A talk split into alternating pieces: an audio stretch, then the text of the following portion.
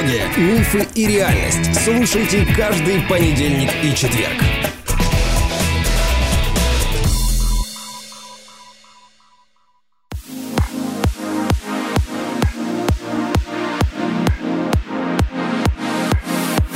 Добрый день, дорогие друзья, или доброе утро. Это кто когда нас слушает. Мы продолжаем разговор об осознанности. И со мной мой соведущий, большой энтузиаст темы осознанности, человек, который, по сути, законспектировал для вас, дорогие друзья, мировое наследие. Об этом Илья Бофт. Илюха, привет. Всем привет. Ты знаешь, я думаю, что сейчас тема истории вообще вопроса, она, наверное, самая ожидаемая.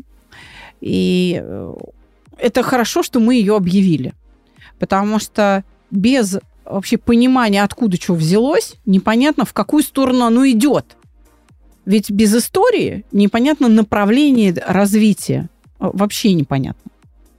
И чтобы люди э, понимали, в какую сторону им развиваться вообще, да, как строить свою осознанность, каким маршрутом идти – людям очень важно, конечно, понять, а как другие люди это делали. Вот это и есть история. Давай знакомить человечеству тысячи лет, ну, десятки тысяч лет, так-то уж, да? Почему мы сейчас только говорим об осознанности? Ну, неужели до Декарта, а, до вообще мыслителей эпохи Возрождения мы не думали об этом? Ведь, по-моему, даже в античные времена тот же Сократ, о котором ты упоминал, занимались именно этим. Они занимались духовными упражнениями. Разве это не было про осознанность? В каком-то смысле это было про осознанность. То, что мы сегодня называем осознанностью, и вообще вот эта тема развития личностного, это итог или продолжение тех самых двух противостояний, которые в каждом поколении имеют место быть. Собственно, есть такое понятие, как ювиноя. Это то, что каждое поколение проживает э, последовательно все те кризисы и конфликты, из-за которых родители боятся за своих детей, деды за, за родителей и так далее. И вот в каждом поколении есть противостояние личного и общего. Как личное это идет жалость или гордость или еще что-то. Вот личные переживания, связанные с успехом жизни. А общее — это жертвенность, преданность, долг, ответственность та же самая. Второе вечное противостояние — это противостояние невежества и мудрости. Из вот этих понятий несложно построить цепочку развития мысли. Это было в древнейших текстах. Тот же самый, например, Арджуна в Бхагавадгите. Это его жалость к своим родным. Это его чувство долга. Вот, пожалуйста. Но Бхагавадгита это сколько тысяч лет? Это третье тысячелетие, насколько я помню. Ну, до, то есть это вообще эры. до христианской эры прям как-то Конечно. очень там. И есть еще старше. Есть э, эпос о Гильгамеше. И э, это, ну, у него есть там сотни переводов, попыток его перевести, и он, э, по сути, является первоисточником для многих потом заимствований. Но там тоже можно сказать, там есть, с одной стороны, личная это гордость Гильгамеша и его такое ребячество, а с другой стороны, его преданность и как дружбе, так и общему делу. Тоже можно сказать. Можно найти в его поступках, в его мышлении, в его преображении, в его росте, как главного героя, можно найти вот этот самый рост, о котором мы говорим, когда мы говорим об осознанности.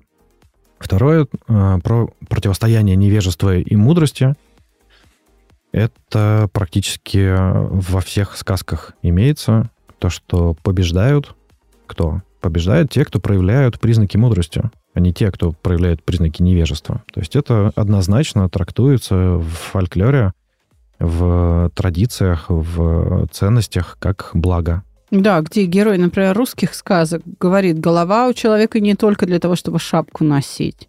Тут подумать надо – это, это так. И причем я думаю, что ты меня сейчас или поддержишь, или опровергнешь. Например, если посмотреть в Юго-Восточную Азию, то там противостояние было между свободой и ограничениями. Как? Это Конфуция Лао Цзы. Конфуций говорил, благородный муж должен, и там куча ограничений. Вот. А Лао Цзы как раз говорил, да ладно, успокойтесь, все мы можем. Я бы сказал, что момент пришествия вот этих вот великих учителей середины первого тысячелетия э, до нашей эры, это тот момент, когда сразу в нескольких регионах зародилась, появилась и развилась примерно одна и та же мысль. Мысль о добродетелях. Собственно, о способности различать. А как отличить человека, который что-то делает хорошее от плохого. А что такое вообще хорошее и плохое? Это хорошо ну, полезное для... и вредное и так это далее. Это для него хорошо нужно. или это для всех хорошо? Это нельзя рассматривать в отрыве, вот опять же, к вопросу о концептуальности и системности. Нельзя рассматривать в отрыве от э, формирования государств, от формирования письменности, от э, формирования культуры. То есть на тот момент как государства, как таковые, уже существовали достаточно давно. Но в войнах, в экономике, в культурном развитии было понятно, что без общих правил и критериев оценки, а что правильно, что неправильно, дальнейшее развитие, ну, как минимум, будет сложно. Плюс к тому, к этому моменту культура уже несколько раз преобразовывалась, и у людей было уже понимание, что само по себе даже развитие такой культуры, взять те же самые религии, чем одна религия лучше, чем другая. Э, или почему одна массовая, а другая не массовая. Как обосновывать свои действия, когда одно государство, например, захватывает там другие, например, как у персов, да, или у македонян. Как обосновывать то, что мы приходим с одной культуры к другой культуре. Это многие предпосылки. Я не историк, не, не, не могу рассуждать обо всех предпосылках, но это был момент, когда сразу несколько учителей говорили о добродетелях. И Конфуций, и Гермес, и Аристотель все говорили о том, что есть мудрость, которая ведет к пониманию добродетелей. Если ты не мудр, будь добр хотя бы их выучить. Это мы, белая раса, знаем о тех именах, которые ты перечислил. А ведь, я думаю, такие же мыслители были и в Южной, и в Северной Америке, но просто а, мы, мы не знаем этого. Мы не изучаем это на уроках истории, и поэтому для нас это реальность их. Там тоже должны быть какие-то вспышки, знаю, шаманы какие-то великие, да, а, вспышки вот этих идей. Просто не преподаются, мы не знаем, мы не сведущие. Но это похоже на как раз то, о чем ты говорил в самом первом выпуске. Один из двухсот. Раз в три поколения. И вдруг вот они вспыхнули. Но мы знаем о них благодаря письменности и государственности, которая на тот момент уже устоялась. Есть еще один немаловажный момент. Я пытался найти, опять же, вот глядя на это первое тысячелетие до нашей эры, пытался найти как раз примеры из э, Америк, из Африки, может быть, океане, на что э, услышал такие ответы, что мало того, чтобы были просто люди, нужно еще, чтобы эти мудрецы себя проявили. То есть вот эта вот ось, на которой они появились, это государства, которые очень задействованы в торговле. А это означает, что у них есть доступы к другим манускриптам, у них есть доступы к другим культурам, они могут много с кем пообщаться, и это как раз снова нас возвращает к понятию знания, что надо накопить знания для того, чтобы стать мудрым. Надо накопить знания для того, чтобы стать осознанным. Ну, видишь, получается, что мало э, стать, надо еще и передать. А тут да, даже стать не могут. То есть, когда я задавал вопрос, например, о Центральной Африке или Южной Африке, я получил ответ, что там не было настолько мощных торговых путей, как в том же самом Египте или вокруг Средиземного моря, или в том же самом Китае и Индии. И из-за того, что нет такой высокой популяции и нет э, торговых путей, которые дают разнообразие мнений, Собственно, даже если и там и были мудрецы, они были не такого масштаба, какие мы встречаем вот в этой вот оси от Средиземного моря до Китая. Но те племена примитивные, первобытные, которые до сих пор там существуют и охраняются ЮНЕСКО, ну и так далее, они до сих пор эту культуру хранят, они такие и есть. Ну, смотри, я не хочу обидеть, разумеется, никого, да. Я сейчас рассуждаю не о мудрости отдельных людей. Я рассуждаю о масштабах задач, которые пытались решить эти мудрецы. Одно дело — это рассуждать мудро о том, когда ливанет ближайший дождь. или о том, как поступить с тяжелыми родами, или о том, как поступить в какой-то конфликтной ситуации, когда вот надо выяснить, кто прав, кто виноват, а где тут справедливость, а где тут честность. Это один уровень мудрости. А есть другой уровень мудрости, который говорит о том, как вот это все, я сейчас перечислил, будет разрешаться из года в год на, на протяжении десятилетий при разных правителях и при разной плотности населения. Это другой уровень системности.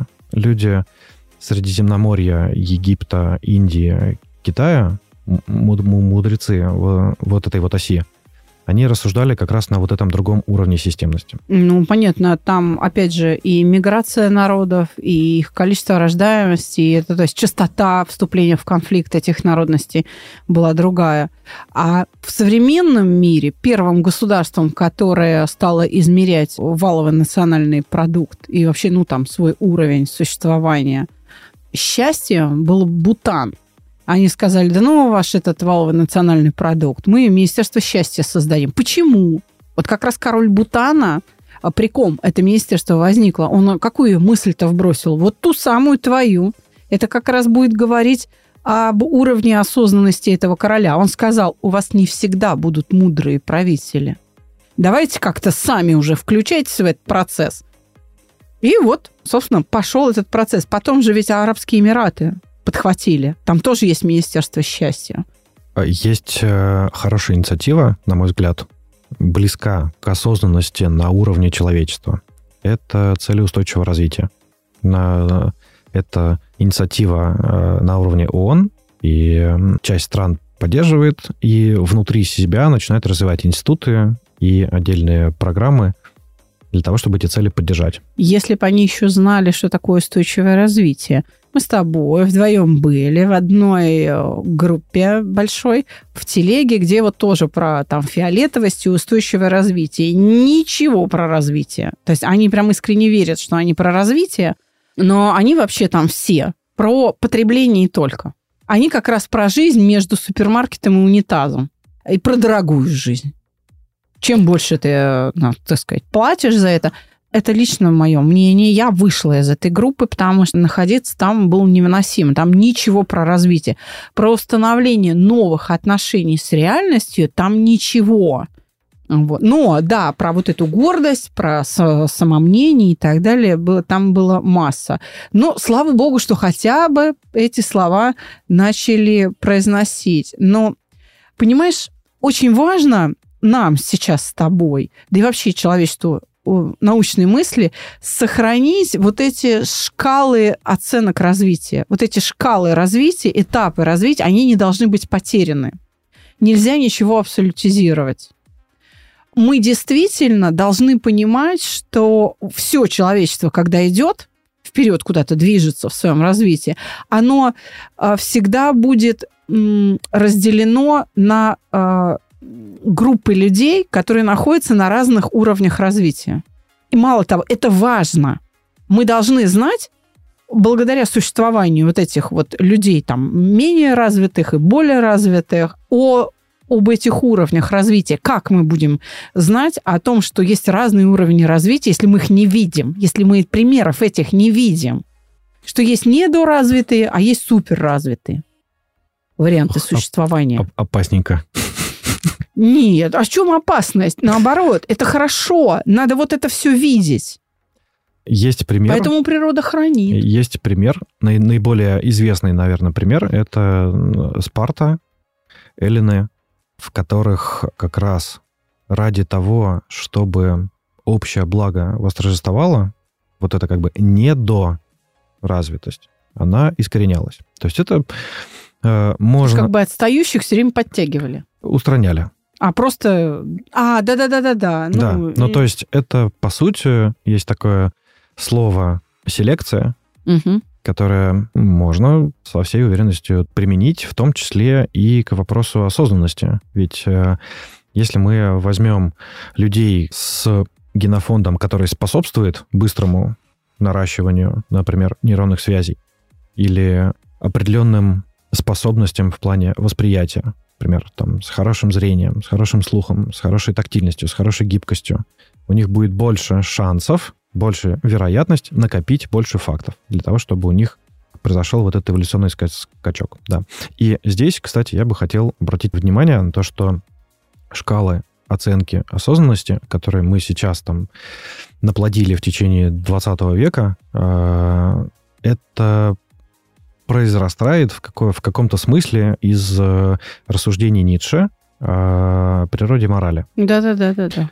То есть с его точки зрения было всего, условно, две градации. То есть это есть э, сверхчеловек, который мыслит масштабно, вот именно осознанно, и он мыслит за всех, и тем самым у него есть э, и определенные возможности и права. И есть, соответственно, исполнители, ну, условно, у которых нет такого масштаба мышления, но которых, которые, в принципе, не ограничены в количестве. Да, их может быть сколько угодно.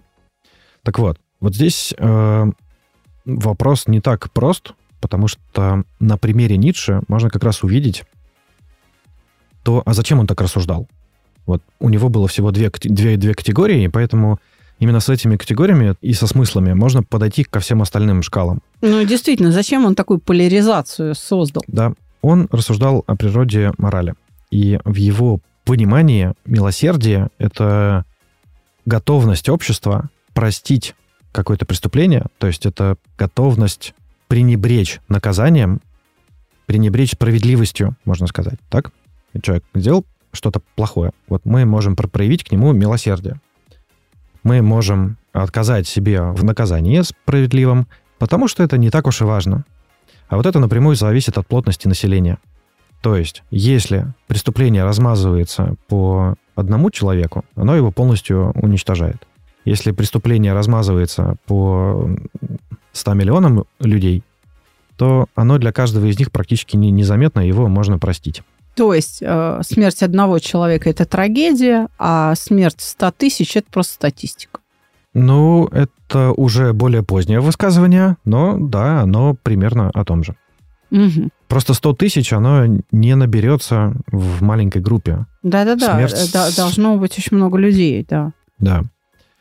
И как следствие, можно сказать, что все, все шкалы, о которых мы говорим сегодня, они все так или иначе крутятся вокруг понятий масштабности, целей, смыслов и таких понятий, как эгоизм и альтруизм. Все они их рассматривают в разных разрезах, в разных применениях. То есть, э, вот смотри, уровни потребностей будут влиять тогда на степень развитости, да, то есть если у тебя одни потребности, у тебя будет одна степень развития, если у тебя другие потребности, будет там другая степень развития, соответственно, мощность вот этих скачков и проходов. Правильно я сейчас понимаю? И вот как раз масштаб этих потребностей, вот сейчас ты об этом говоришь? Вот общий список потребностей, Э, он складывается из чего? Из того, что все мы люди, у нас есть э, плюс-минус одинаковый список каких-то базовых потребностей. Ну, биологических. А, там еда, вода, размножение, там сон, да, движение. А дальше пошли э, вот как раз те самые цели, о которых мы говорим, когда говорим о масштабах. О масштабах проблем, которые решает человек своей жизнью. Откуда они берутся? Это вот как раз из культуры, из опыта, из, из чего, откуда Из берется? знаний Или... отдельного человека. Если человек... Давайте такой пример приведу. Вот как знания могут определить то, что мы сейчас будем переживать. Вот мы сейчас сидим в студии, и нашей главной задачей является запись подкаста. Угу. А если бы мы знали, что сейчас к Земле летит метеорит, и в течение двух часов он врежется в Москву и, собственно говоря, все это разобьет нашей главной потребностью, э, что было бы, и что было бы нашими действиями. Мы бы, скорее всего, испытывали бы острую нужду убраться как можно дальше. Угу. Это было бы главной потребностью. Мы бы, может быть, записывали подкаст в пути, может, еще что-то. Но мы бы имели выбор, и мы бы сделали этот выбор совершенно по-другому. Не сидеть здесь, а что-то делать другое. Угу. Вот наличие выбора и выбор человека зависит от тех знаний, которые у него есть. Если бы мы знали о метеорите, мы бы имели выбор. Поскольку мы не знаем сейчас, мы выбора не имеем. И поэтому вот эта способность различать, я вижу тут смесь белого и черного, или я вижу только серое. Если я вообще знаю о понятиях белого и черного, то я увижу в сером смешение белого и черного. Если я не знаю понятия белого и черного, то я буду видеть только серое, причем во всех оттенках серого. Ну, вопрос тогда, зачем э, вообще, почему на, надо делать что-то свое? То есть, э, да, ты, ты говорил в прошлый раз, в прошлом выпуске, что человек, который себя осознал, вот эта вспышка сознания пришла, да, он себя осознает как некую уникальную единицу. Зачем нужно вот это свое делать? Э, то есть вообще почему это я вдруг начинает выделяться? И, допустим, если взять Юго-Восточную Азию, там вот этого нет а, я, как у европейцев. Почему э, есть анекдоты про чукчи или там про китайцев, твоя, моя, не понимай. Мы об этом тоже говорили. То, то есть они себя ощущают как часть чего-то большего, поэтому они говорят, твоя вот часть всеобщего, ми, мою э, часть всеобщего не понимает. И это не смешно, это просто категория мышления – но там же тоже оно как-то обосабливается, да, а вот у белой расы это вообще вот я, она настолько от всего отделилась. Очень многогранный вопрос. Во-первых, я не стал бы четко тут делить на там Запад-Восток. Во-первых, потому что в западной цивилизации тоже очень даже много общего и единого. А, начиная с античности, со стоицизма, например, где, собственно, каждый гражданин испытывает долг перед общим и э, перед э, какой-то общей целью. Маленькая ремарка для слушателей. Стоицизм, стойки, это вот как раз Платон, Сократ и сотоварищи. Это, да, жил да был Платон, его, э, как это, одногруппник Диоген – который со временем, да, со временем осно... его группу стали называть э, киниками или циниками, и кто-то не выдержал вот этого цинизма и а, отщепился. И вот как раз вот от этих отщепенцев образовался как раз стоицизм. Это как развитие циников в какой-то мере. Мало критиковать какие-то другие ценности, вы даете что-то взамен. И вот они дали взамен, а давайте у нас будут какие-то общие ценности, которые никто не сможет критиковать. И вот он, как образовался стоицизм. Вот это общее единое, оно очень похоже на то, что формировалось вокруг личности солнцеподобного фараона в Египте, и то, что формировалось вокруг императора в Китае и вокруг э, правителя. То есть общая идея, она есть. Зачем формировать что-то свое? Вот общества, которые сумели сформировать э, какую-то общую единую идею, с одной стороны, прекрасно, с другой стороны, каждым отдельным подрастающим поколением будет критиковаться, подходит ли эта идея мне. Это вот проблема всех утопий. Да, потому что каждое новое поколение будет э, мечтать о чем-то другом. Я еду в горы, я городской житель, я еду в горы. Я восхищаюсь этой красотой, и я хочу домик в горах. Допустим, я там поселился. Меня родился сын, который всю жизнь рос в горах. О чем он будет мечтать? На, на, он будет мечтать о городе. Да, он будет мечтать ну, о уехать. Не так все это понятно, эти горы. Да, то есть, э, опять же, возвращаясь к понятию Евиной, да, то есть каждое поколение переживает тягу к новизне, исследованию и поиску себя. И вот в этом поиске себя учителя в учениках видят опасность с того, что ученики собьются с пути и, и сказят. Отсюда берутся предпосылки к строгой иерархии, строгой дисциплине, а вот только так, а не иначе, из-под чего ученики уходят и делают свои школы. И это продолжается из поколения в поколение. Ну, как раз преодолевая вот эти вот заградительные барьеры, которые выстраиваются, да, учителями, и прорастает только самое живучее. Верно, это как раз эволюция. Но вот эту всю идею я-то как раз ее хотел объединить э, какой мыслью? То, что вот это противоречие поколений, оно возможно лишь только в том случае, когда каждый отдельный человек, ну, условно, сам за себя и сам себе пробивает путь. У нас нет вот этой системы обучения людей всему объему знаний, которые есть у человечества. И слава богу, получается, что вот то, о чем ты говоришь, это основной двигатель Двигатель чего? Вообще развитие людей и жизни людей обязательно должны быть противоречия. Ну, как, как минимум между поколениями. Вот, Мы во... должны хотеть разного. И тогда за счет вот этого взаимного сопротивления, столкновения этих потребностей между поколениями, например, ну, раз мы об этом говорим, да, сейчас, то вот происходит это постоянное движение и выработка чего-то нового, и вот эти вот скачки. Мы по-любому будем ходить разного, даже если у нас будет одинаковый набор знаний. Вот я и говорю, что это и есть основной механизм, который вот движущая сила прогресса. Я, я вижу, что сейчас человечество в большей степени преодолевает какие-то кризисы внутри себя. Когда есть одна модель воспитания, другая модель воспитания, они друг с другом конкурируют за какой-то там общий ресурс. Вместо того, чтобы иметь общую модель воспитания, которая будет конкурировать со средой за выживание всего человечества, в том плане, что мы получим этот ресурс от мира вот отсюда или вот отсюда, а мы там, словно на, на Марс полетим или на Венеру. Вот уровень конфликтов, он разный. Можно внутри себя как-то там а мой бог круче, чем твой. Или там, а мой образ жизни лучше, чем твой. Измерять это деньгами, счастьем, еще чем-то. Это вот как раз тот самый уровень осознанности, который на уровне частном. А чье счастье больше, мое или твое? А можно говорить о том, что человечество общее, и оно решает общие проблемы. И тогда мы будем уровень осознанности оценивать тем, насколько далеко мы продвинулись как человечество. Все вместе. Все вместе, да. Да. да здесь эмоциональный механизм движения вперед, вот ты говоришь, мериться богами там или правдой, да, построен на такой эмоции, как зависть. Зависть Страх. – необходимое чувство.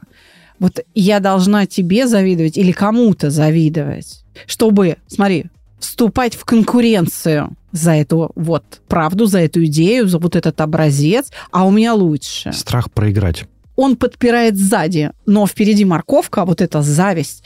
То есть зависть эволюционно создана для вступления в конкуренцию.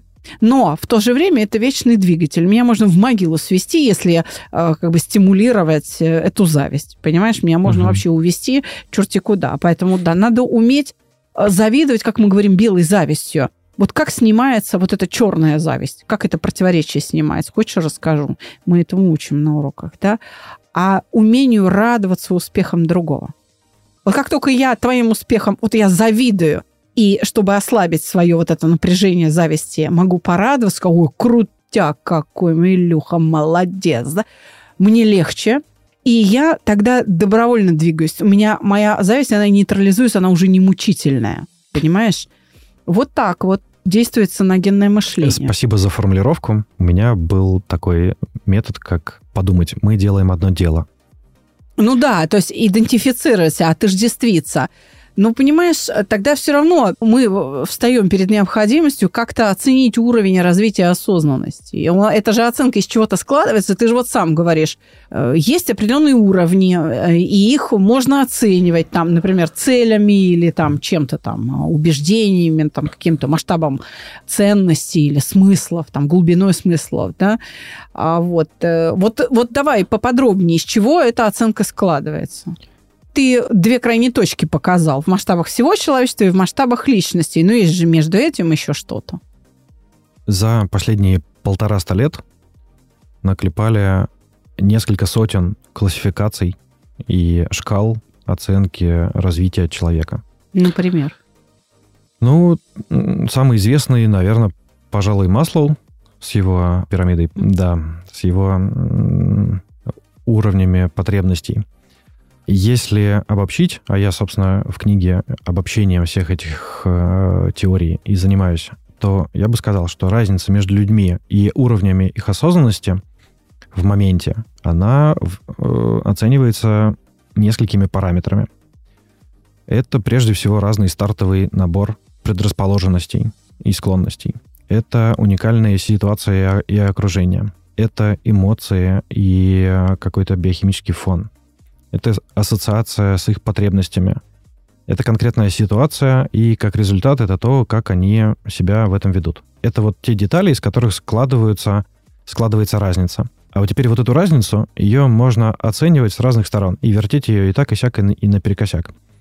И наиболее значимые, как разрешающая способность, я выделил бы такие классификации, которые отвечают на, на вопрос, а что именно человеком осознается. И это, например, получается по когнитивным способностям. А кто я? Соответственно, это какая-то градация людей по э, идентификации себя. а что я считаю ценным или что я считаю правильным. И это получается раскладывание людей по шкале ценностей или потребностей. А что я должен Или делать? культуры. Как э, культур, Куль- культура, как культура, смыслы, да. провоцирующая определенные Да. ценности. Да. Да. Мораль – это а что я должен делать или не должен делать. Вера – а что для меня самое важное. Сложность операций – это вот на что я способен, какие задачи я могу решать. Пожалуй, это лишь там краткая такая выжимка из того, что в принципе делать. Упор бы я сделал, говоря об осознанности, на что? На как раз сложность операций и что считаю ценным. Потому что вопрос ценности действий — это как раз э, вопрос тех самых задач, которые решает человек или общество, или группа, или человечество в целом. А вопрос сложности — это конкретно э, модель иерархической сложности Коммонса и Ричардса. И эта модель просто показывает сам по себе системный подход к тому, как появляется осознанность. То есть мы можем гов- говорить о том, что в начале задачи решаемые, они примитивны. Потом они усложняются. Потом каждая новая задача на каждом следующем уровне, она складывается из э, последовательного, можно сказать, операционного выполнения задач предыдущего уровня. Предыдущих, да. Также хотел бы выделить модель оценки нравственного развития Кольберга. А, У нее ин- интересная история. Изначально он э, выделил два уровня, доконвенциональный и конвенциональный. Условно, люди, которые вот эгоистично заботятся только вот о э, этике, которая крутится вокруг них, них самих, а в какой-то момент они переходят на уровень конвенциональный, где они начинают заботиться об этике, которая строится вокруг коммуникации с кем-то, вокруг группы какой-то. Но в какой-то момент обратил внимание, что есть люди, которые отвечают на вопросы совершенно по-другому и не вписываются ни в одну, ни в другую гру- группу. И добавил еще один постконвенциональный уровень, который, так если почитать, э, соотносится как раз с тем самым, что Ницше на- называл сверхчеловеком, а мы до этого говорили, когда вот про тесты на работу. Это вот как раз э, те самые люди, которые, проходя эти тесты, покажут совершенно непредсказуемые результаты и совершенно не будут ни, никак классифицироваться. И они не форматные. Они э, вообще, их как бы, вот их померить нельзя. Они непредсказуемы. Ну и за счет этого они свободны, во всяком случае, от э, тех стереотипов и ценностей, которые э, действуют сейчас, на данный исторический момент в обществе. А в итоге-то что? Вот ради чего это все? Понимаешь, если каждый человек играет какую-то свою роль, индивидуально на своем этапе находится, он а, выполняет свою роль внутри вот этого эволюционного процесса, да, о котором мы уже третий выпуск говорим. Ведь мы же не знаем свое будущее, понимаешь? И ты говоришь, а, как буддисты выделили, да, действие правильно, неправильно и бездействие. Надо же научиться отличать действие от бездействия. Вот а, где тут вот эта правильность в действиях, в бездействии, а в саногенном мышлении центральная проблема. Как обучить человека отличать ненасилие и принуждение? Люди ж не отличают это. Вроде как понятно, а в реальной жизни, когда даешь им задание на уроке, а он не видит, он не понимает разницу. У нас даже был эм, э, момент, когда мы обсуждали в чате э, вопрос, сколько нужно попыток, чтобы осчастливить другого человека? Вот, ну, такой вопрос был. И мы там разбор в чате вели. И пришли к выводу, что правильная формулировка этого вопроса, она как раз будет содержать ответ на него. Сколько нужно попыток изнасилования для того, чтобы осчастливить другого человека? То есть, понимаешь, на самом деле, но э, осчастливливание, это же такое добровольное дело, насильно ты мил не будешь, да, поэтому что значит, сколько надо попыток? Человек, он либо как бы хочет, либо не хочет. То есть, если он ведь ты же то, что счастье для тебя, оно для него может таковым не являться. Поэтому, когда речь идет о попытках осчастливливания, измеряемых количественно, то речь всё- в любом случае будет идти об изнасиловании. Так вот, сколько раз надо человека изнасиловать, чтобы он, наконец, стал счастлив, и все. И какое-то противоречие в идее, да, разрешилось. Но, кстати, такие вопросы в нашем чате как раз айтишники задают. Вот они любят эту математику. Я очень уважаю математику. Считаю плохо, но математику очень уважаю. Я понимаю, для чего нужна точная наука. А, но, опять же, все, что неуместно, все, что избыточно, э, чрезмерно, вот оно уже э, будет, э, ну, как говорят буддисты, неправильным, да? А, так вот, все-таки расскажи мне, пожалуйста. То есть в итоге-то что, ради чего вообще это все? Смотри, прежде всего сказал бы, что есть такие задачи, которые хорошо... Там есть такие ямы, которые хорошо копать э, экскаватором.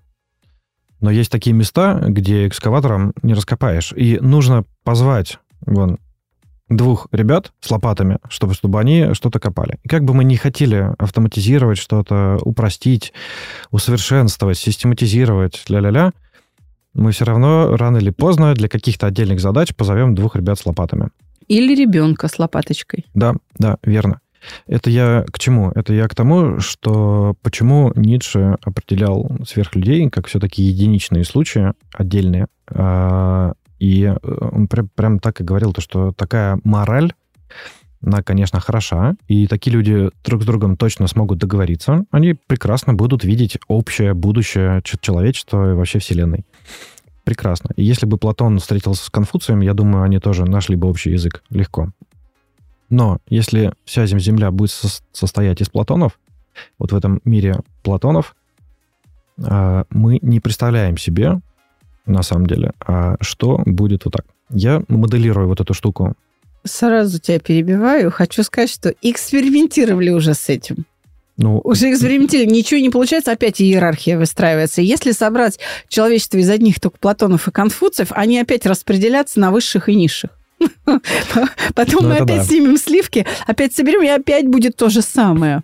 Уже проводили эксперименты. Все равно перераспределиться. То есть есть э, какой-то механизм, который все равно вот эту иерархию вос, воспроизведет, воссоздаст. Это э, в группах, да? Да-да-да-да-да. Эксперименты про, про группы. Но вот в этих экспериментах там не было 20 платонов. Там были 20 людей, лучших в какой-то области это все-таки не то. Это все-таки не про осознанность. Вот если бы действительно собрались 20 Платонов, возможно, среди них не выстроилась бы иерархия. Возможно, они бы пошли общую цель достигать. Про что это? Про, э, вот весь наш разговор, да, возвращаясь к вопросу. Это про то, что мы несем нашу жизнь куда-то. Пока мы несем, нам бы немножко уверенности в том, что мы идем именно, именно туда. И поменьше бы страха, что мы идем не туда. Скорее, для каждого отдельного человека я бы сказал, что смысл именно в этом. Вот ради этого все. Отдельно хотел бы сказать, что история, о которой мы сегодня поговорили, история вот этих шкал, оценки, учит тому, что да, действительно здесь есть э, что различить. Есть правильный какой-то путь, а есть какой-то неправильный путь. Да, есть те же самые добродетели, есть э, учения, есть, наверное, какие-то градации, что в большей степени хорошо, что, что в меньшей степени. Но вот все вот эти шкалы я все-таки считаю опасными, потому что высокий уровень осознанности — это вот тот самый экскаватор, который применим не везде. Низкий уровень осознанности вот у нас есть в нашем языке именно, в нашей ментальности понятие, что высокий — это якобы благо, а низкий — это якобы не очень. Я не согласен с этим. Вот к осознанности это точно нельзя применять. И, э, и это даже вредно применять. Было бы правильно говорить разный. Он есть в сторону индивидуальных достижений, а есть в сторону коллективных достижений. Важно и то, и то. Оно важно в определенной пропорции вот тогда будет эволюционно стабильная стратегия, которая человечество приведет к хорошему результату. Тогда вывод напрашивается такой. Классификация, оценочность важна. Это центральная а, для развития осознанности. Но не единственное. Нельзя только этим пользоваться. Но ее надо правильно употребить. Да. А двоичная классификация вещей а она уже опасна. Вот то самое добро-зло, плохо-хорошо, вот это красивый, уродливый, нужный, ненужный, там, полезный, бесполезный, вредный и так далее. От двоичной классификации вещей о ее опасности знали как раз уже во времена Лао Цзы. например. И он как раз предлагал отказаться от этой двоичной классификации вещей. Это вот в даосском учении, это, кстати, в буддизм, по-моему, вошло. И э, они поняли эту опасность. Но без этой классификации нельзя, потому что, а, съедобные, несъедобные, а как выжить? То есть все должно иметь уместное применение. То есть любые знания, любые классификации, любые уровни суперразвитый, там, не, недоразвитый какой-то, ну, даже вот в этом разрезе, с этой точки зрения, оно все должно применяться для своего. То есть э, все к месту должно быть. Оно все должно быть ограничено. Например, э, врачи, которые занимаются дисбактериозом, ну, в кишечнике, например, гастроэнтерологи и дисбактериологи, да, они говорят о том, что сейчас пошла мода, что э, выгоняем все патогены из организма и заселяем только симбиотики, только наши аборигены. Но дело в том, что э, если будут только полезные бактерии, часть из них неизбежно начнет войну с другими полезными за э, среду обитания, а погибнет хозяин, человек. Какая-то доля должна быть патогенов, потому что именно в столкновении с ним здоровые бактерии вот эту функцию выполняют. А если патогенов нет вообще, то, э, соответственно, вот это понятие хороший-плохой исчезает и перестраивается. Это, опять же, о прививках, например. Вот э, пошла волна. Нафиг прививки – это зло. Минуточку. Но именно в столкновении с инфекцией формируется иммунитет. А почему бы не сделать столкновение с инфекцией управляемым? при помощи вакцинации. Да? Но когда большая часть человечества привита, выгодно быть не привитым. Ну, да. особенно если речь идет о гриппе, там, чем-нибудь таком. А особо опасные инфекции, ну, да, все равно надо быть привитым. А, там, корь, паротит, ну, такие вещи, да. Полиомиелит, скажем. А все-таки, вот если мы говорим об ОРЗ, там, то выгоднее как раз быть не привитым. Еще знаешь, так, такой момент, вот на примере прививки можно как, как раз развить тему. Ведь люди не прививаются не потому, что они не верят в эффективность прививки, а потому что они не верят, что кроме вакцины там ничего больше нет. Ну, то есть они подразделяют, подразделяют на мы и они. Вот есть мы, вот благое, то, что должно выжить, а есть они, которые пытаются нас как бы ну, тут убить, поработить, управлять и все такое прочее. И они нам подсовывают какие-нибудь прививки, которые нас там убьют.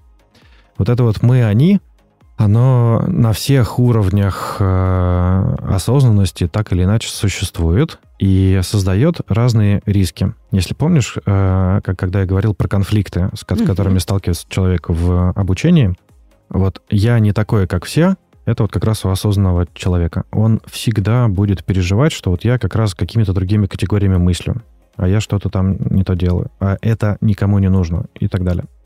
Он всегда будет сталкиваться с вызовом к самому себе. А я такой, нужен ли вот этому миру? Это очень серьезный вопрос, на который ответ «да» дают только люди, которые сами же себе производят постоянное подкрепление вот этой вот своей значимости. Да, они э, перезапускаются как бы изнутри. Да. И они отвечают себе на вопрос, да, я этому миру нужен, несмотря на то, что я вот такой вот тут плохой, я все время тут избегаю, что меня тут там на костре не сожгли, там еще что-то. И та же самая, не знаю, там книга, вот она бумажная, у нее там есть какой-то тираж. Да что стоит сжечь этот тираж, и все, и никакой книги там в следующем поколении уже не будет, да? То есть всегда есть риск того, что жизнь прожита зря. Всегда есть риск того, что я не лежал под пальмой, а я занимался чем-то осознанным. Чем-то вот я во что-то вкладывался. Ну, так это же и в, хорошо. В, в, в, это в же и двигает нас всех. Да. Так вот, вот э, осознанный человек, его главный вопрос, он как раз будет в этом. Э, в сопоставлении себя с путями неосознанными. И чем больше путей неосознанных он будет получать знать, опять же, как знание, тем больше для него будет счастье в его этой самой осознанности, в его уникальности, в его отличии от вот этих вот. Чем больше он знает, тем от больших он отличается, тем выше его счастье. Спасибо тебе большое. Я внимательно, как ты видишь, слушаю, стараюсь не прерывать тебя. Ну вот мне все-таки хочется о чем-то поспорить, где-то с тобой столкнуться, пока не получается. Но, может быть, я не знаю, в следующем или там через один выпуск. О чем мы в следующий раз поговорим? Я бы предложил поговорить пути, Мы много раз говорили, что счастье — это соответствие пути. Вот что это такое, что за путь? И хорошо, наверное, было бы разобрать личность как систему, как она устроена, что за детали складывает личность для того, чтобы мы рассуждали. И как отличается понимание простых каких-то базовых вещей, бытовых, у высокой осознанности и низкой осознанности. Как там любовь, дружба, Ой, как интересно. Мне кажется, будет классно. Да, ну что ж, друзья, вы слушали третий выпуск сезона про осознанность на подкасте «Психология, миф и реальность». С вами была Александра Капецкая и Илья Бофт. Оставайтесь с нами. Мы встретимся с вами в следующем выпуске. Всего вам доброго. Пока-пока.